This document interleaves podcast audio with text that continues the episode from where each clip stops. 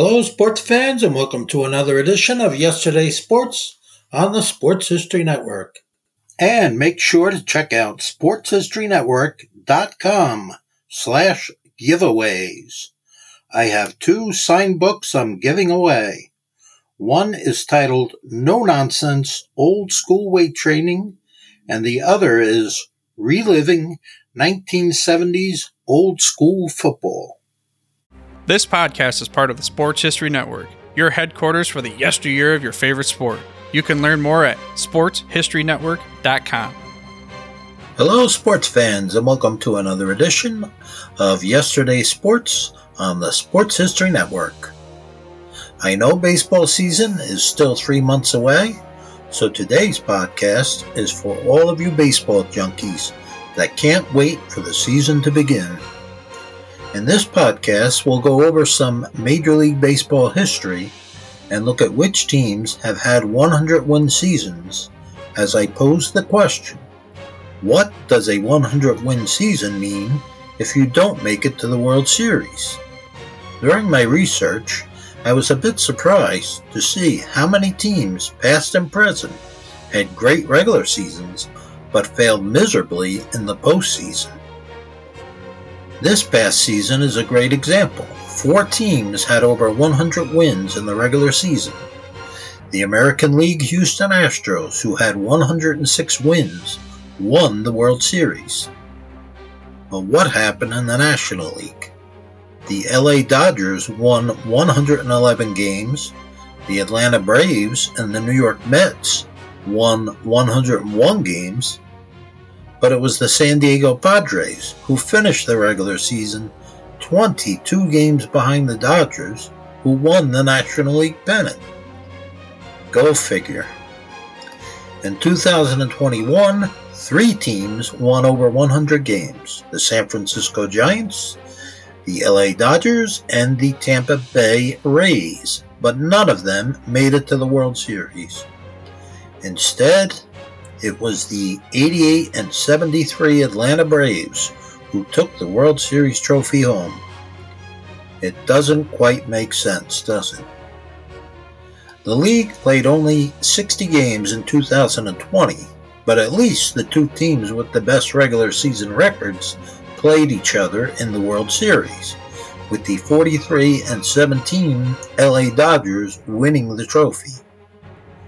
The Houston Astros had the best regular season record in 2019 with 107 wins, while three other teams also had over 100 wins. The Astros made it to the World Series but lost to the 93 and 69 Washington Nationals. So once again, the teams that were heavily favored to win the World Series based on their impressive regular season records lost. The 2018 Boston Red Sox showed that it sometimes works out how it's supposed to. The Astros had 103 wins, while the Yankees had 100. But the 108 win Red Sox won the World Series. 2017 was another season when the over 100 win teams did well while the 102 win Cleveland Indians didn't make it to the series, the 101 win Houston Astros did, defeating the LA Dodgers, who had 104 wins. In 2016, the only team to win over 100 regular season games that year, the Chicago Cubs defeated the Cleveland Indians to win the series. But in 2015, the 100 win St. Louis Cardinals failed to reach the series. Instead, it was the 95 win Kansas City Royals who took the trophy home. There was a three year span from 2012 to 2014 that no team won 100 games.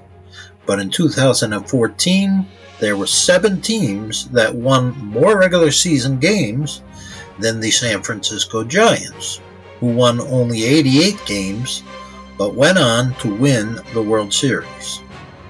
The Red Sox and Cardinals came close to winning 100 games in 2013, finishing with 97 wins, and the Red Sox defeated the Cardinals in the World Series. The Giants won the World Series in 2012, despite three teams having a better regular season record than they did. The Philadelphia Phillies finished the 2011 regular season with 102 wins, but it was the 90 win Cardinals who won the World Series, even though seven teams had a better regular season record than they did. Although no team won 100 games in 2010, four teams had a better record than the eventual World Series champion San Francisco Giants. If you combine the Giants' 2010, 2012, and 2014 regular seasons, their overall winning percentage was 563 for the regular season. That's pretty good, but nothing spectacular. Yet the Giants won the World Series in all three of those seasons. The 2009 Yankees were the only team that year to win over 100 games, and they did win the World Series. But in 2008, the Anaheim Angels, who won 100 regular season games, didn't get the job done in the postseason. Instead, the Philadelphia Phillies, owners of the fifth best record in the majors, won the World Series. There were no 100 win teams in 2007 or 2006. The Red Sox, who had 97 regular season wins, won the series in 2007. But in 2006, the Cardinals, who had a winning percentage of only 516, won the World Series. 12 teams, 12, had a better record than the Cardinals that season.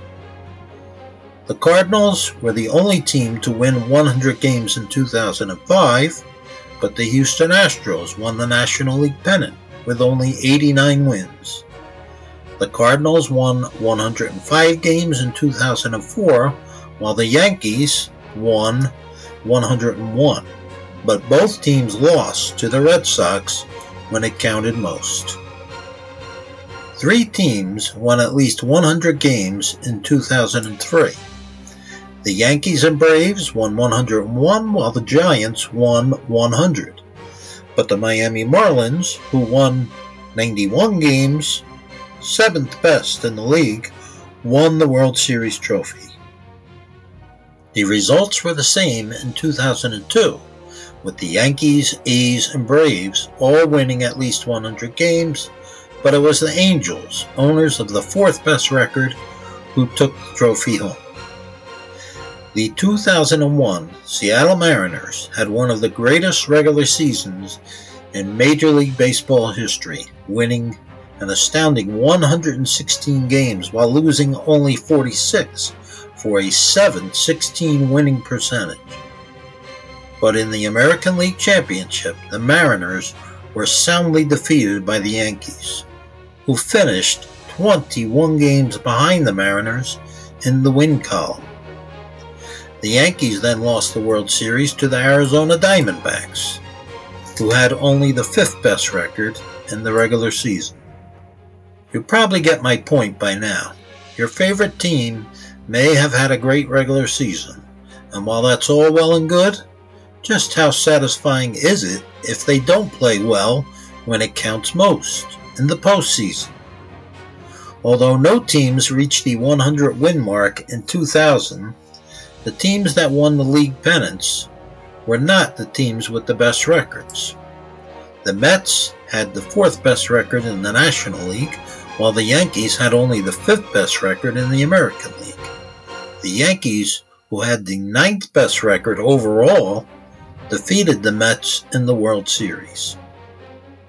That wraps it up for the 2000s. In part two, we'll look at the 1990s and the 1980s. Well, hope you enjoyed today's podcast. Until next time, thank you and God bless. This podcast is part of the Sports History Network, your headquarters for the yesteryear of your favorite sport.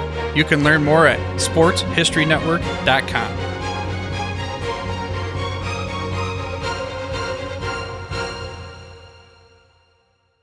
Hey there, sports history fan. This is Arnie Chapman, aka the Football History Dude, and I wanted to thank you for stopping by to listen to another episode here on the Sports History Network.